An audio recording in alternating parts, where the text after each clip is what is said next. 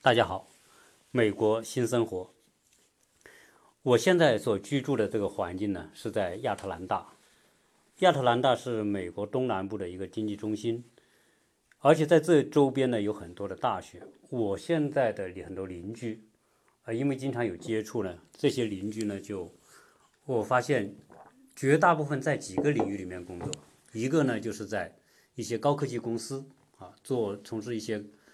呃比较高层职务的那些做研发的、做管理的，或者是做运营的。呃，还有一部分的我们的邻居呢，是在大学里面任教的。那我一直很想呢，邀请我们这些身边的这些啊，在这边生活了二三十年的那些，不算是老美老美国吧，那应该是算是比较有有二十多年历史。呃，因为这些人呢，啊，是代表了应该说华人在东部的这个主要的。这这一这一部分啊，都是啊来这边留学，然后呢，就是通过自己的努力工作，然后不断的晋升啊，而且在各自的领域里面都有相当的这种成绩的这一部分人。那今天呢，我特别荣荣幸请到我的一个好哥们，当然也是我们邻居，呃，他呢啊是杨教授啊，因为他现在呢在。我们乔治亚州的一个州立大学里面担任终身教授，呃，是一个非常不容易的啊一个职位，因为啊，在美国要做一个要当终身教授是有很多的考核经历啊，达到相当的程度才有可能，不管在学术水平还是在教学水平，种种方面吧是有严格的考核啊，所以我们今天呢，请到杨教授。啊，跟我们来聊一聊他在美国的这样一个经历，因为他的经历是代表了相当一部分我们啊九零年代之后来美国的这一部分靠自己打拼啊在这边立足和发展的这部分人。那我们现在先呢，请啊杨教授跟大家打个招呼。哎，各位听友好啊，很荣幸我今天能够呃跟我的这个好朋友加。北美鸟人，对北美鸟人跟他呢，呃，一起有这个机会跟大家进行交流，呃，非常感谢。那么我呢，实际上也是最近才开始接触这个喜马拉雅。那么我听了几期，当时实际上也是我的这个好朋友北美鸟人，他给我把这个介绍给我，听了几期他的节目之后呢，我就成了他的粉丝。那么之后呢，他邀请我来做一期，跟大家一起做一个节目，跟他一起做一个节目，那么我就也很感兴趣。所以今天我就来到这里，谢谢各位。好，啊，为什么我请这个杨教授跟大家来聊呢？因为他实际上是早年在中国读完大学，同时又读完研究生，然后考到美国的博士，啊，在这边就读，所以他是属于，呃，应该说是属于在美国直接读到了最高的那个学位的那一批人，不像很多人他是从大学就过来。或者是说，有的甚至现在我们高中生就过来，初中生就过来，对吧？在你们那个年代，可能大部分都是在大学或者研究生或者博士来这边就读了吧？啊，对，是这样的。因为什么呢？就是说，我是十八年前，呃，当时我是在国内的一所算是九八五大学吧，然后读完本科和研究生，然后来美国。那么当时十八年前，我相信中国能够。负担起一年几万美元的学费加生活费的美国的这个大学的学费加生活一年几万美元这种家庭实际上是很少。那么在我这个圈子里基本没有，所以那个时候小留学生基本没有，基本上都是本科或者研究生毕业之后拿到了美国的至少是半额奖学金或者是全额奖学金才能够来美国念书。那么，呃，我当时我记得是我的一个月的。工资吧，就是大概是奖学金吧，包括两部分，一部分是发给我的工资，一个月是一千美元左右，另外一部分就是直接给学校了，就是免学费了。就是说，那么这两项加起来，实际上总额是好几万美金。对，对，实际上啊，呃，杨教授他讲的这个事情呢，就让我们能够明白为什么在早年来这边读书的都是学习很好的，同时可能家庭条件都不怎么好，因为那个时候家庭条件特别好的也不多，所以那个年代来的人，首先他就是就是学学生当中的学霸，然后呢，在这边呢又懂得珍惜这个环境，所以很刻苦的来融入来学习，所以他们才那个时候的教学的这种提升的速度啊，可能就会变得特别明显。那那我想，你刚刚来这里的时候啊，因为国内来的哈，不管是说啊，除了你本身在国内英语真的就超级好啊，如果不是那种情况之下，呃，来到美国，而且加是这本身在学术上就要求比较高，那你的英语是怎么来在在多长的时间里面来适应了这样的一个转变呢？呃，实际上是这样的，坦率的说呢，其实我觉得我当年来美国的时候英语不是特别好，为什么呢？呃，我记得我们当然当时要来要来申请读博士是要考两个考试，一个叫托福，啊、一个是这这个我想很多呃小留学生都考过嘛，对吧？还有一个叫 GRE，GRE 的全称是叫 Graduate Record Examination，就是研究生的一个专门是为来读研究生的人的一个考试，所谓 GRE，我相信很多人也都了解。那么当时呢，我们都上过新东方嘛，哦，对，所以说，呃，自己也很努，中国学生考试是很厉害的，所以我的分数都很高。但是实际上，因为当时在中国上大学、上研究生，实际上是并没有一个英语言环境让我们来练习我们的听力和这个口语。嗯，所以我记得我当时是我们实验室也有欧洲来的博士生嘛，他们实际上欧洲人他虽然，比如说我的博士博士的那个实验室的同学有一个是从希腊来的博士生，虽然他们母语不是英语，但是因为欧洲人普遍他的口语和听力要比我们要好英语，所以他当时，但是他们的 GRE 和托福分数并不高，所以他当时问我考多少分，我告诉他，他说我吹牛，他说你说不出来也听不懂，你不可能考这么多，但是他不知道我们中国学生的应试能力很厉害。那么，嗯，后来怎么办呢？实际上来了之后呢，发现确实是上课呢，有时候听不懂老师说什么。呃，再一个呢，跟同学、跟导师交流，有时候觉得有困难。那么怎么办呢？实际上就是说，只有课后自己多多下功夫，多看书，多读苦练了。就是说，那么还有一个问题呢，就是美国的这个大学的教授实际上来自各个国家。那么你这学期可能是一个印度教授，你刚适应了印度印度英语啊，那么下学期可能换一个韩国教授，你又听不懂他的韩国英语了。所以说这个最开始确实是比较困难，那么过了可能一两年之后会好很多。对你说到这个啊，因为我现在也在学校上课啊，就是读书读书嘛，我就遇到你这样的问题。呃，有很多的老师一开始上课我是听不懂多少的，嗯但是但是我觉得我们现在比你那个时候要幸运一些，因为你那个时候，呃，有新东方，但是你那个时候好像还没有百度，没有谷歌，对吧？没有那些翻译软件，没有，对吧？那你就得自己自己去啃这些课本，对吧？那我现在呢还好一些，我很多东西，你像美术史，那就很难了。嗯，那要我去看我的词汇量和各方面，呃基本上是达不到这个要求。那我呢会用一个取巧的方法，首先我会用谷歌或者是百度我搜索同样的内容，有中文的我就先读。这样的话，最少我对这个课程，比如说美美术史，现在讲到某一个雕塑家，他的重要的影响在哪里？那我会先读这个东西，读完之后，我再去读英语，然后我再尝试着去做一些作业，这样也算是能过关嘛。但是你那个时候就还是要靠自己去自对掌握，但是实际上那种条件反而有助于你提升英语，对吗？呃，对，我觉得呃，求学的这我我当时是到 Ohio 那个的 Dayton 的 Wright State University 读的博士。那么我觉得我博士期间，我觉得最大的收获哈、就是说当然是首先是学东西了，学学知识，学会做科研。那么我觉得呃，这几这五年的学习让我是至少呢让我养成了一个非常严谨的态度。那么我不论是说什么或者是写什么，哪怕是我跟同事、跟朋友写一封电子邮件，我都会非常的去注意语法和这个格式，不漏任何一个标点，不犯任何一个语法错误。对，这是其一。其二呢，就是说，我觉得这五年的学习中呢，我认识了世界各国的，来自于世界各国的最顶尖的学生。那么跟他们一起交流，一起学习，交了很多好朋友，也尝到了世各个国家的美食。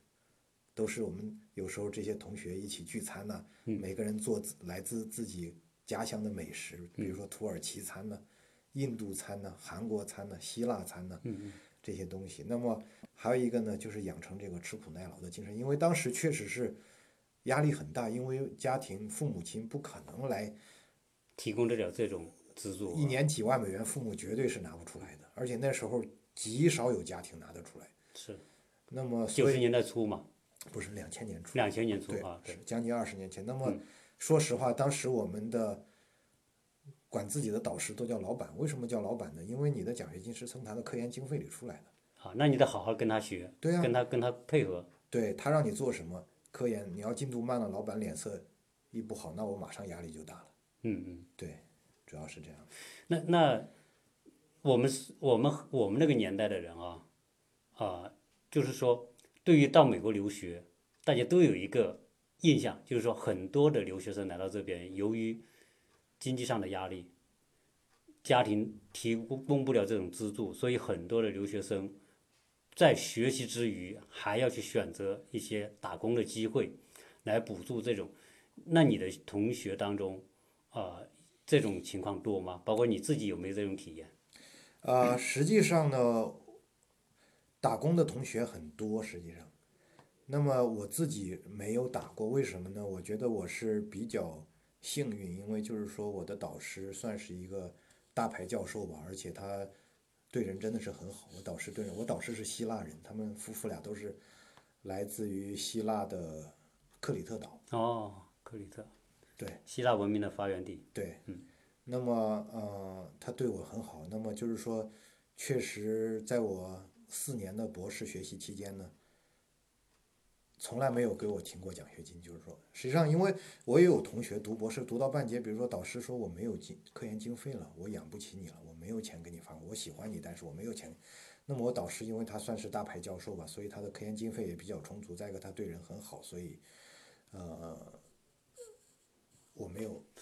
那你的同学，他们打工大概是什么情况？在当时？呃，同学打工的那很多去打餐馆了。打餐馆就是那个时候，他在校外打工应该是非法的吧，或者不一定被允许吧？呃，实际上是这样的，实际上很多同学是偷偷的打工。啊、对，这个当然也是属于无赖啊。对，那么，呃，对，所以我的我的当时我我是很幸运，就是说我是确实是一天餐馆没打过。那么，整个博士期间都是有受到全额奖学金的资助，而且我的导师呢，确实对我像父亲一样。我现在七十岁了，我但是我每年感恩节的时候还是会给他打电话。哦，所以所以你当时应该是是第一，你是机遇好，遇得到这个教授好啊。对。那您这边是读了啊、四年之后，又读了博士后，对吗？对，我呢又做了一年的博士后。对那这边就是我想问一下啊，一一般人们都说啊，就是说国内呢进大学相对容易，不进大学呃难，毕业容易，啊、只要你既不是太差，可能基本上都能混个毕业，啊、那你在美国呃你的感受是什么样？就是说这边的教授他在对你的要求方面，会不会因为跟你关系好，那对你有网开一面，或者是放低标准啊，或者怎么样一种情况？呃，是这样的哈，就是说，我呢，其实很多人对美国的印象就是说，美国的学生就是玩儿，对吧？呃，还有很多，比如说我的朋友，他们孩子学习不是特别好，他说怎么办呢？我要不我把孩子送到美国？他们甚至有一种说法，就是说，以为呃，学习不好的中，在国内学习不好的小朋友到美国来就会能成为学霸，实际上不是这样的。那么根据我的体会呢，实际上美国学习是非常辛苦的。那我那我说的辛苦就是说，因为这个啊，就是说，因为您是到很高级别的这种学位啊，到这边。我当然我们知道美国的小学或者幼儿园那是肯定是没什么压力，到了初中，因为我小孩现在初中，他看他的作业就多了，但高中我知道是是很不容易的。对对，就是那你在这边读博士，或者这些读硕士的情况，他们是不是也是属于那种叫宽进严出？就是说你可能申请容易，但是你要毕业，通过毕业可能不容易，是不是有这种感觉？呃，是这样的。其实很多人到美国来，包括来读硕士的，还有来读博士的呢，都说其实非常累，在美国，因为在国内我们呃上大学实际上就是说，呃到期末考试，平常也不怎么好好抓紧，到期末考试学两个星期也就差不多了。但是美国呢，它不论是硕士还是博士哈，我没在美国读过本科，但是我硕士的同学很多，博士同学也很多，他们就是实际上就是说一开学可能第一个星期让你玩玩。嗯，从第二个星期开始，绝对让你不能轻松，就是说，啊，因为他基本上，就是说有句话呢，我的体会就是说，他们很多说啊，中国这个教育体制就是题海战术。其实我可以告诉大家是什么呢？在美国大学硕士和博士阶段，更是题海战术，让你做大量的习题、大量的作业，比如说像我们学计算机的，让你做大量的编程，真的是非常累。你看，像我们读博士的时候，我们那个楼里的教学楼里的机房都是二十四小时开放的。那么你半夜三点钟到那个，尤其是到我们所谓的叫 project，就是一个 bit。那么尤其是到比如说要 project 要要交的时候，那那个机房里两三点钟都是满的，学生在那做，在那紧张的编程。我们当时都觉得非常累。包括有一门数学课哈，就是说我博士的一门数学课，我记得当时那个作业哈，我还感冒，我当时感冒的很厉害，可是我连续一个星期每周做到。凌晨三点钟做作业，我当时问老师，我说老师，我确实感冒的非常厉害，能不能宽限我几天？老师说不可以，所以我当时是每周，其实并不，我我那门课学的并不差，我记得我当时期末考试我的分数是第一名，但是我中间有个有一个作业，我连续一个星期每天做到凌晨三点，实际上我相信别的同学也不会轻松，就是说真的是很累，但是好处是什么呢？很多同学就说。一门课下来学到很多东西，动手能力也增强很多。就在这种压力之下，你你没有选择，你只能是去攻它，攻这些课程，是吧？对他，因为像国内基本上一门课就是期中考试、期末考试。那么在美国一门课，他可能第二个星期就开始发一个 project，一个编程的作业让你做，每两周一次编程作业，然后还有呃各种作业，反正让你闲不下来。呃。我还可以跟大家分享一个故事啊，当然这不是我我的故事，是我一个朋友，他最近在佐治亚理工大学读人工智能这门课，硕士的课程啊。这个课程，他说他做完第一次作业之后，他就就退出了这门课，就所谓的 drop 嘛。啊，就对。他说，对对，他说为什么呢？他说他因为第一次作业就得了零分儿。啊。他说这第一次作业是什么呢？让你编一个下棋下棋下象棋的程序，老师自己编了一个。每个学生编一个，然后跟我老师编的程序对下。你赢了就是一百分，输了就是零分，就这样。那这就是实战型的对，所以他他说他虽然他认为编得很好，但是没下过老师的，所以他就得了零分，他是担心后面可能过不了，通通过不了。实际上这边的大学，因为我有体会啊，当然我们读的是没有你那么高了，没有没有贵的。那那因为。这边为什么这个大家会辛苦读大学，特别读到研究生或者博士的时候，因为这个老师呢，他不是说靠两个考试来解决问题的，他平时的作业，他叫 GPA，他他上美国的教育体系思路是一贯的，从小学到到大学，他都有平时的表现，就是平时的作业和平时的测验，这些综合起来给你一个分，这个叫平时的这个成绩叫 GPA。你 GPA 是不能没有的，或者 GPA 你还不能说低于多少啊？你可能说低于三点零，有很多学校不一样，有的学校三点零说你就低于三点零就不行，啊，有的必须三点二或者多少，所以这样的话你你就平时你想没想偷懒也没法偷懒，你必须完成这些作业，而且你靠这些东西累积起来才有平时的成绩，对吧？好像好像有这种大的考试吗？比如说周呃。学期末的期末考试，对，有期末考试，啊，有的还有期中考试、期末考试。它都是算一个比例，期末考试算算总成绩的比例的百分之多少？对，那么还有就是，嗯，有一个还有一个叫，就说读博士期间还有一个大的考试叫博士资格考试，就是说呢，你比如说博士读到第二年或者第三年的时候要进行一个综合考试，那么大概一般像我们做计算机考四门嘛，那么如果你通过了，你就继续读这个博士；如果你没通过，可能还有第二次机会；如果第二次还是没通过，你博士就不要上了，就退学算了，就这样子。哦，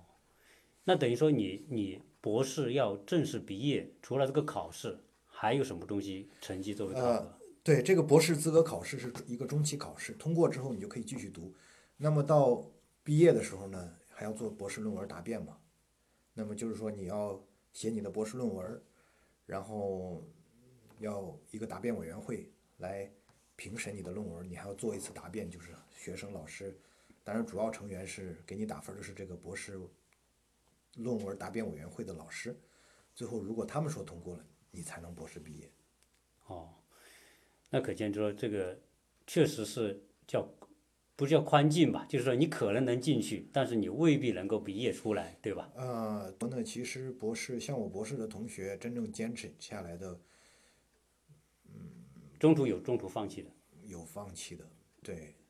有的比如说他博士资格考试通不过，被迫放弃，他可以转专业吗？可以，他可以，对，美国这个转专业是比较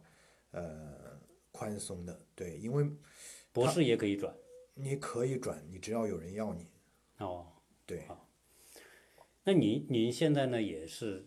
在带带研究生啊？对，您是带硕士、博士我都有，都有啊？那你现在带研究生，就是说在你下面的这些学生里面，有没有因为学习不努力，最后被被迫呃就是离开的？呃，目前还没有。我一般来说，我对自己的学生还是比较要求比较高。要求比较高。那么，也许你选择，你也会有选择，选择一些你认为比较好的，对吗？对。另外呢，我一般可能自吹自擂一点，就是说我对学生一般算比较宽容，一般不是特别对。那实际上是很多时候，就是在不违反原则的情况之下，你是有比较大的裁量权，对他是否合合格，对吧？对对对，啊好，那实际上这个呃，教授他的这个早年的经历啊，可能整个学习的过程和经历，就是说虽然已经过去这么多年了，可能现在美国大学是不是跟当初一样，还是压力比较大的一个过程，特别读到高学历的。呃，我想还是这样的，还是这样的，就是说，比我们那个时候更高。更高，而且可能更辛苦。那么，呃，同时因为资讯的发达，因为大家这个就是科研水平的提高，实际上我现在啊，就是说，因为我在我们系呢，我也负责这个，我是招聘小组的成员，就是说，每年我们系招聘教授的时候，我们就要面试很多人了。那么一般一个职位大概上百人来面试，上百人投简历，我们一般可能选六个人进行电话面试，最后选三个人来进行到学校来面试。啊，就我发现现在的博士生普遍来说，比我们比十几年前我毕业的时候的博士生的论文产量要高，水平呢？水平应该也是有所提高。那么，呃，我想现在就是说大家呢，这个发表论文的能力，还有大家的眼界，因为资讯的发达，应该是比我们那个时候要更高一些。对，因为呃，美国呢是对于学生哈，不管你是读本科还是读研究生，甚至高中生，在做作业的时候是不允许抄袭的，啊，抄袭是一个严重的这种犯罪的行为，在美国来说是吧？是的，那个年代，好像你们，我我不知道现在，比如说学生的作业里面出现有一些东西，你认为这一段可能不，他的水平够不着，你们是可以去检索出他是不是出自于别人的文章，是可以这样吗。啊，是的，实际上有很多软件儿，很多软件儿呢，呃，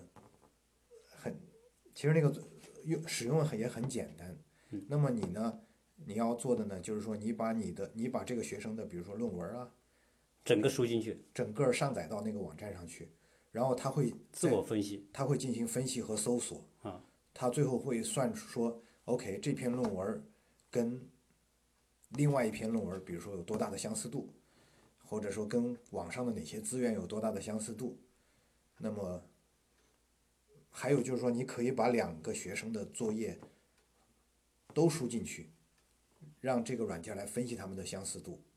对，这个是这个是可以的，但是呢。但是呢，就是说，美国还有这么一个说，这么一个规定，就是说，你如果要用这个软件，比如说你这学期教一门课，你如果要用这个软件来检查学生的这个作业的相似度和跟网上的资源的相似度，你必须在开学的时候，在你的那个课程大纲里书面的进行这种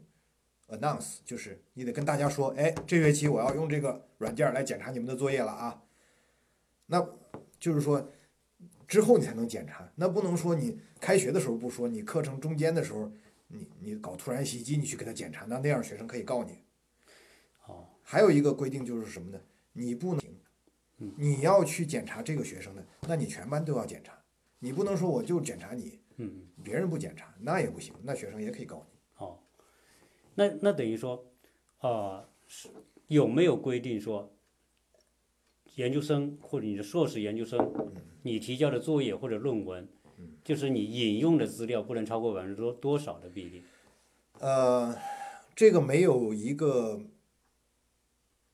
没有一个固定的数目，实际上呢，就是说一般来说百分之二十以下，你就说你跟从网上的资源，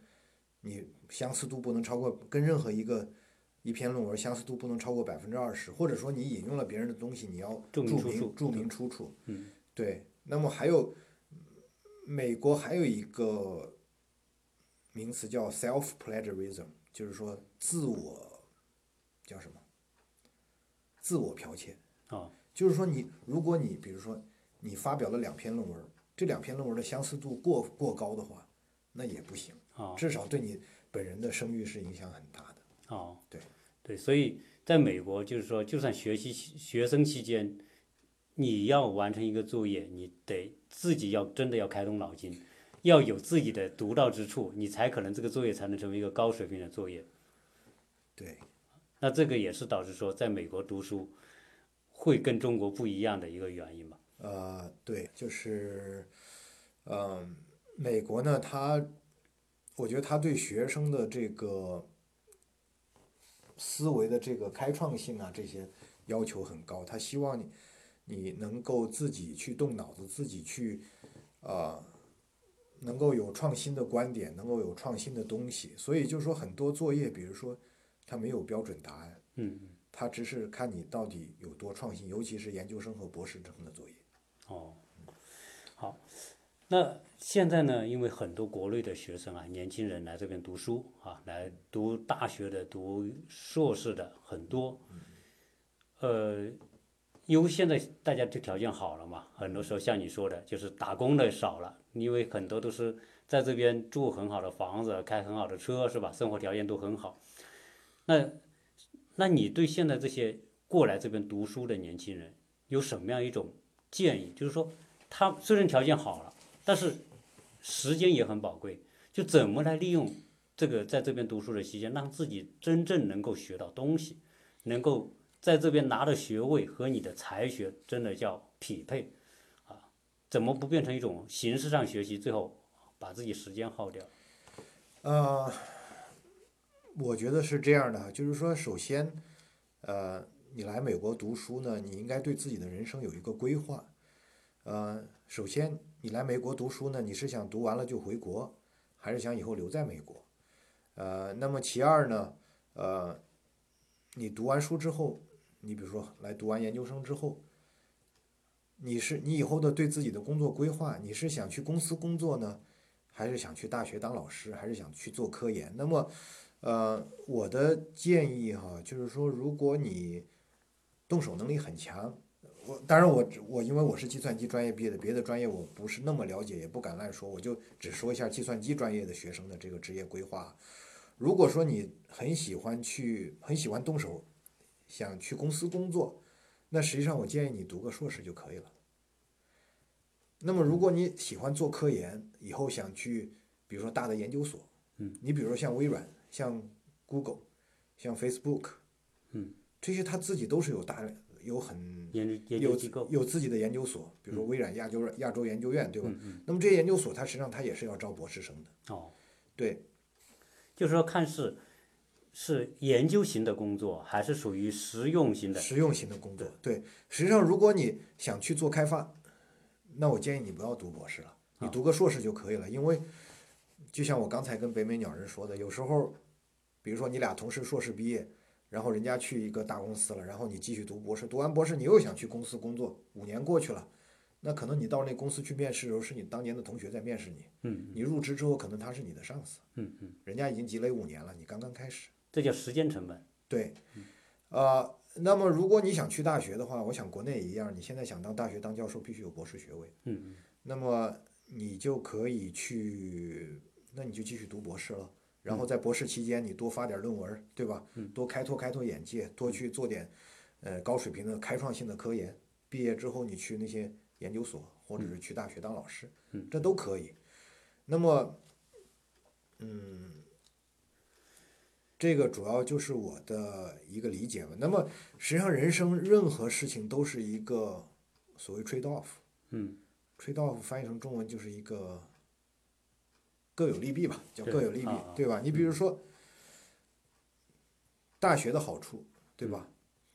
呃，你入职之后五六年之后，你可能就能评上终身教授。那么评上终身教授之后，你这辈子就很一可以说衣食无忧了，对吧？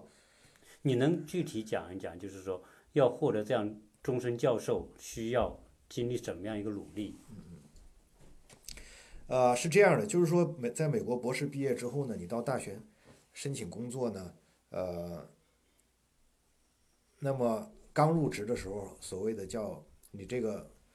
职称叫所谓的 tenure track assistant professor，就是说翻译成中文就是终身途径助理教授。那么这个是为什么叫终身途径呢？就是说你就说你意思就是说你在当这个助理教授，你是通往终身教授的途径中。那么有的职位不叫不是终身途径的，就是说你不管干多少年，你还你没法评终身教授。所以就是说一般来说，如果这个跟学历有关吗？呃有关系，那么一般硕士毕业就只能当讲师嘛。那么讲师就不是终身途径，你无论如何拿不到终身。那么还有就是说，有时候比如说，呃，有的职位它虽然它给你这个职称叫助理教授，但是它不是终身途径的，就是说，比如说因为经费的原因，或者说你这个职位主要是以教学为主，那么他就不是所谓的 tenure track，就是说也不能评终身。那如果你要成为终身，比如你是硕士毕业当了讲师，你想走朝终身教授这个方向努力，那你必须去在职读读完博士对啊。那跟国内也差不多嘛，国内也是有很多人在职来完成这个学习的。对那么美国还有一个特点呢，就是说，为了防止近亲繁殖，就是说，就学术领域的近近亲繁殖。对，所以任何一个大学它一般不留本校毕业的博士生。哦，你看，像我，我在国内我是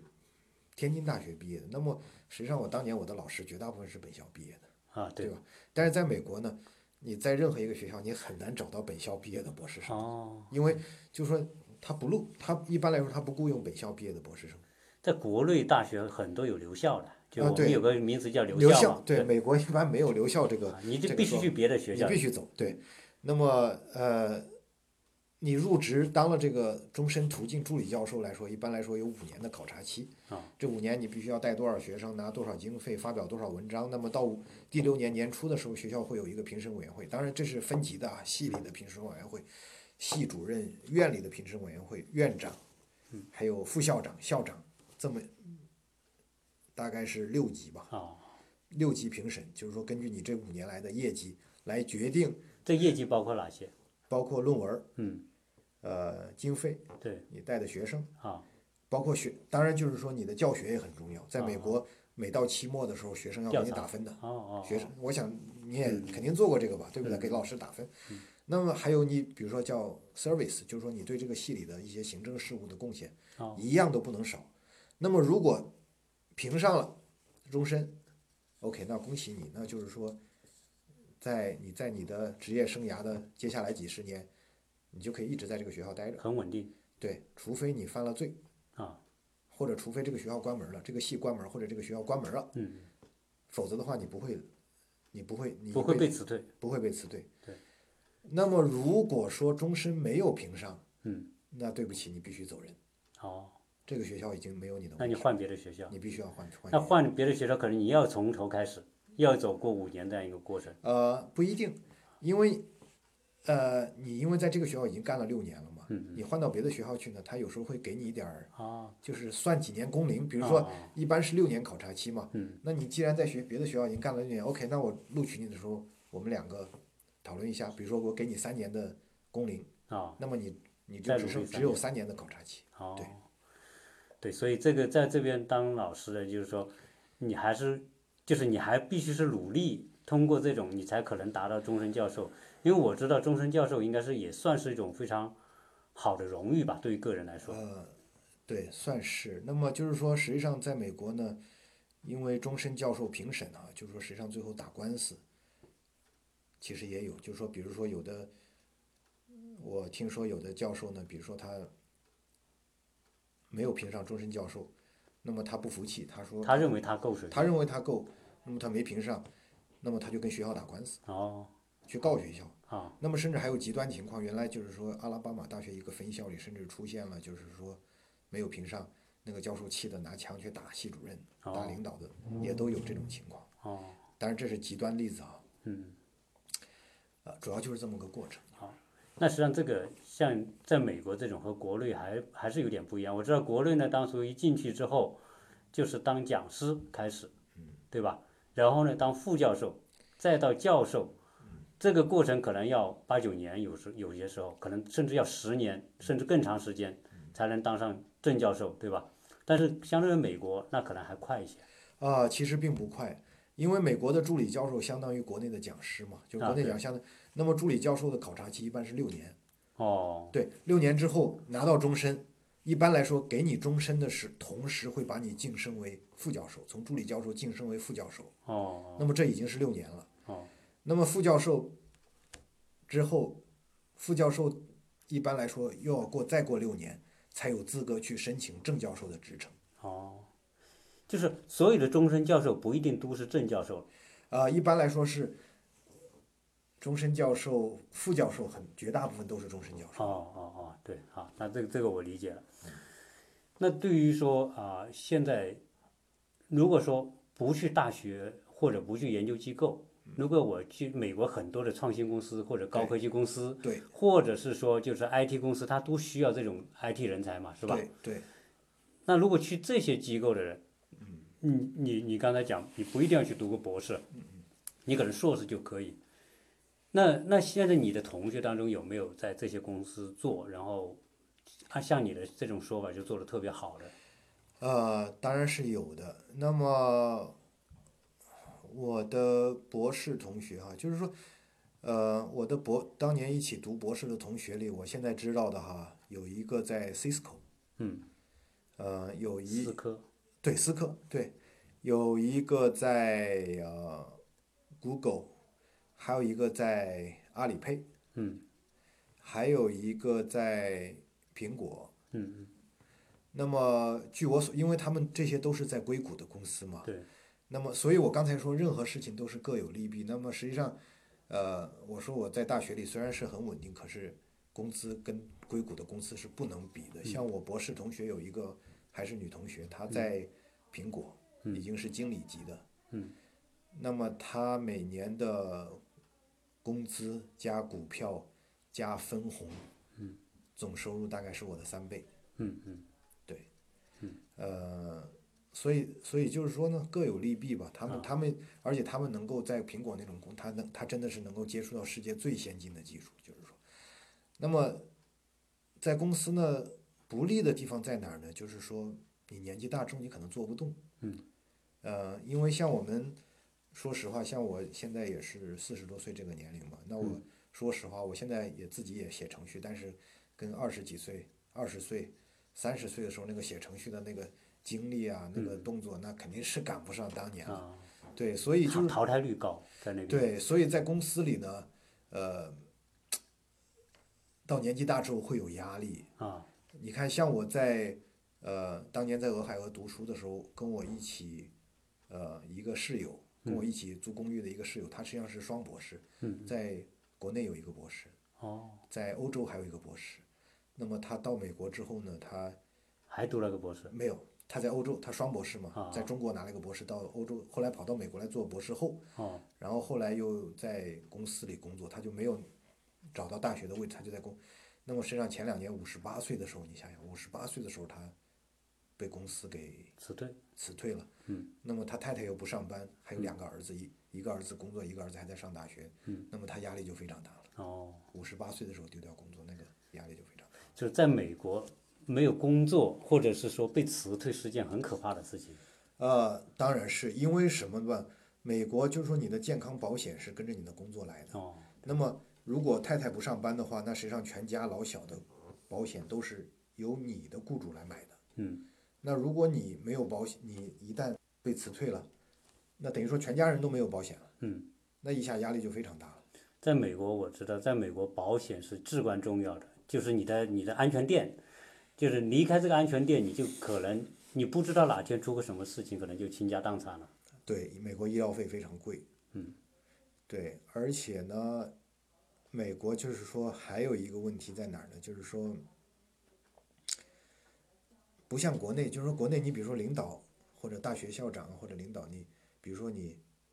从领导岗位上下来之后，嗯，一般来说会给你安排一个职位啊嘛，，不对对，对？退居二线，对退居二线。那么实际上我所知道的，有的大学校长，比如说从政府官员嗯的位置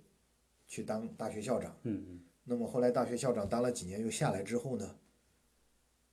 那就没有什么退居二线给你安排一个什么职位了。对对对那么据我所知，那位大学校长现在到律师事务所当律师去了，啊，那否则他没有收入了。哦，就在美国是吧？哦，哦，所以，所以实际上说，在美国来说，这个这个就业来说，这种特别是在高科技领域里面，因为年轻人厉害，对吧？是，一代比一代厉害，他们的创新能力，他们的这种可能可能突破能力，比这些年龄大的会有更有优势。对，确实这个年龄哈、因为我记得我刚刚博士毕业的时候啊，我每年每天晚上都在办公室工作写论文啊什么的，我当时的论文产量非常高。哦，可是现在人到中年，家庭啊，什么各种父母啊、子女这个精力啊，什么时间都是客观讲产量确实赶不上当年。啊，而且像我有同学比我大几岁，七十年代初毕出生的，就像他说的，在我公司里已经开始出现九零后了。他说九零后已经研究生毕业了，嗯现在进公司来，他说我比他们大二十岁，嗯我怎么跟他们竞争？嗯，精力、创新、大脑速度、思维都差远了。也就是说，如果是说进公司的话，要进到好的公司，利用自己的黄金那个年华，干出点成果来，攒到人生的足够的这种这个资金啊，或我们说的这种这种第一桶金也好啊，这个时候，哪怕是到时候退休或者是辞退或者怎么样，可能相应来说你的这个心里还是比较有底，对未来的生活。对如果没有找到这种好公司，那这个可能就连就就不如在大学里面当老师，大学里面的这种安定的这种后面的这种，包括年龄大之后啊，你大学你还能发挥你的价值，但是在公司里面可能就没有这种价值。对，公司里面有时候感觉还是比较残酷的，说实话。啊因为我有邻居，有的比如说都是四五十岁被公司辞退的，重新找工作的，这个都有。这边如果到了这个年龄去重新找工作，是不是比较艰难？呃，其实也，我觉其实从我们感觉上应该是不容易了。嗯但是好像我们，其实像我们这个小区里，嗯据我所知也有邻居，就是像咱们这个年龄或者比咱们再大一点的，嗯被公司比如说辞退，但是他们很快也就都都都找到了。啊，那可能是不是现在这个美国的就业市场，特别是一些你本身有专业比较好，你的学历也比较高，是不是找工作还是不是太容易？对，呃，不是太难。对，一般来说，你要是有有这个经验呢，好像一般还好，而且这个亚特兰大这个就业市场，IT 就业市场还不错，说实话。所以有的悲观的人说呢，哎呦，到这个年龄被辞退了，怎么怎么样？嗯，没事。嗯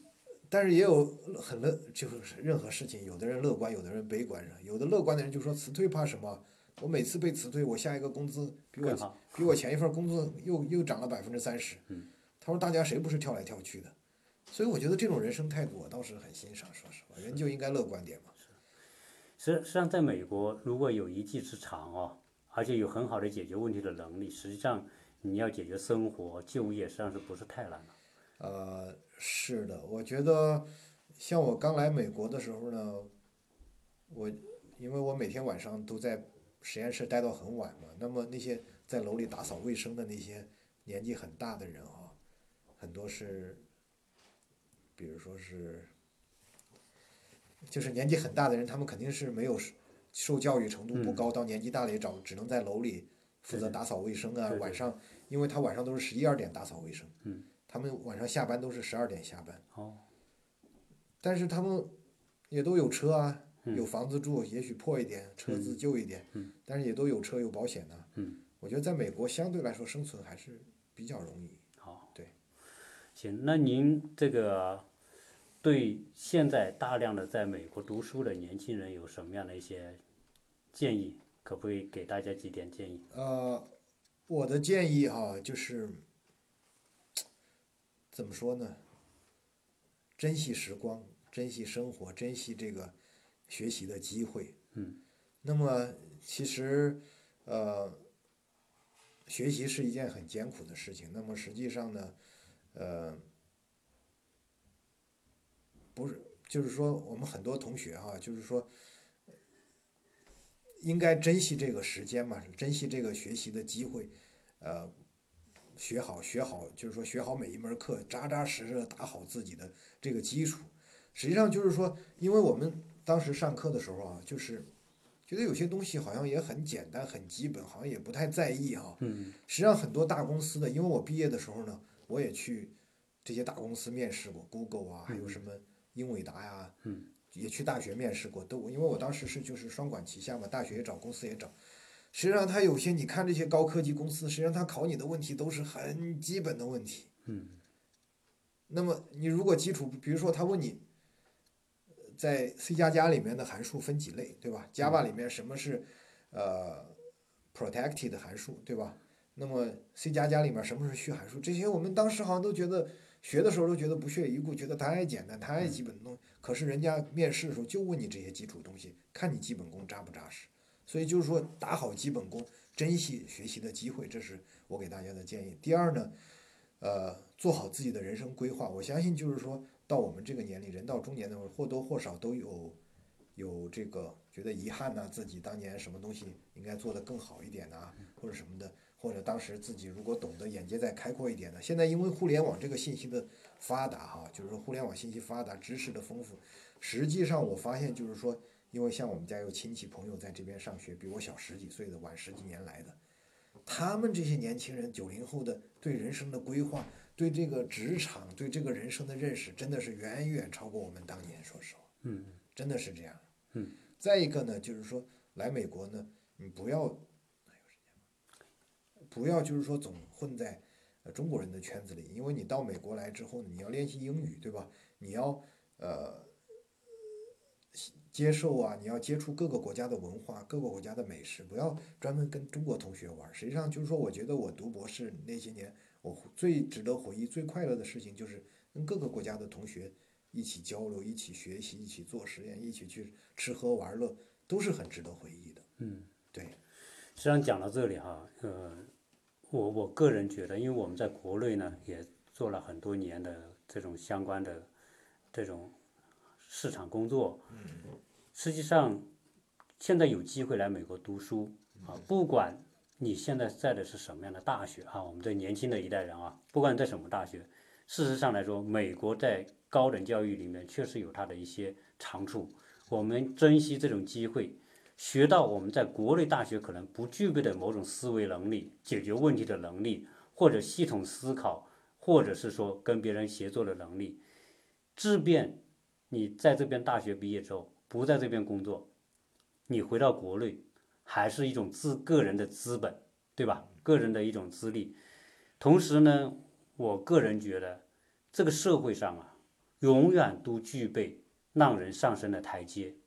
关键问题是我们是否能够看清台阶在哪里？你自己的能力是否跟这些台阶能够匹配？实际上，对于这种能看清这种台阶的人，要走向成功，就是一个时间和规划的问题。